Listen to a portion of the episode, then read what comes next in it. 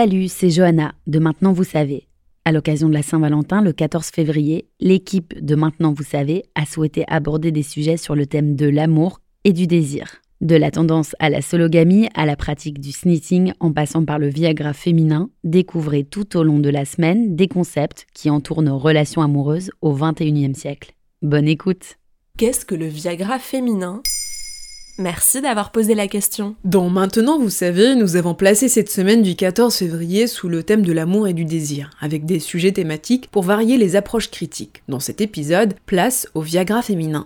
En 1998, le Viagra est entré dans la vie sexuelle d'une partie de la population masculine. Cette pilule bleue était le premier médicament oral indiqué dans les troubles de l'érection. Selon le magazine Challenge, 37 millions d'hommes auraient consommé du Viagra entre 1998 et 2013. Ce succès encourage les laboratoires à se pencher sur un équivalent féminin, ou plutôt adapté aux personnes n'ayant pas de pénis. En 2015, les autorités américaines approuvent la commercialisation d'une pilule rose qui se fait appeler Viagra féminin. Et comment elle fonctionne? Commercialisée sous le nom d'ADI, la flibanserine est un psychotrope qui se distingue de la molécule contenue dans le Viagra, en ceci qu'elle n'agit pas directement sur les parties génitales. Ce produit s'adresse aux femmes non ménopausées dont le désir serait en berne et cible le cerveau pour stimuler la libido. Un autre médicament a également été commercialisé sous le nom de Vilesi. Il se présente sous la forme d'un stylo injectable à utiliser dans l'abdomen ou la cuisse 45 minutes avant un rapport sexuel. Il contient une molécule différente de l'ADI, le bremlanotide, mais dans les deux cas, l'action cible le cerveau ou le système hormonal.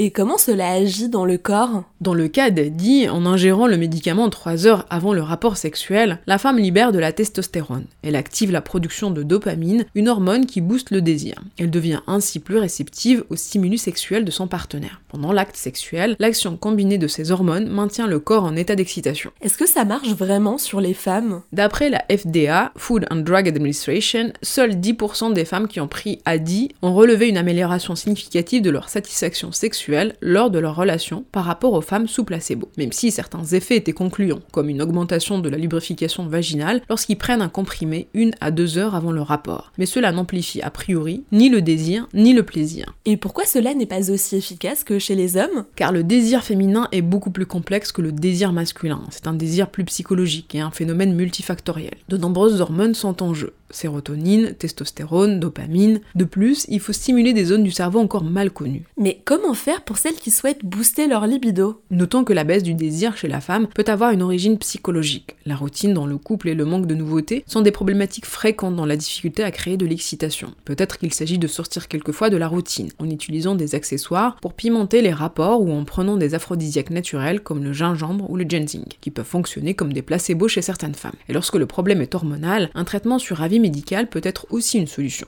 Dans la majorité des cas, il est bien plus efficace de discuter du problème et de remonter à son origine plutôt que d'attendre une pilule magique.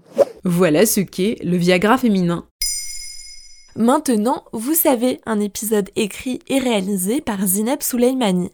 En moins de 3 minutes, nous répondons à votre question. Que voulez-vous savoir? Posez vos questions en commentaire sur les plateformes audio et sur le compte Twitter de Maintenant, vous savez.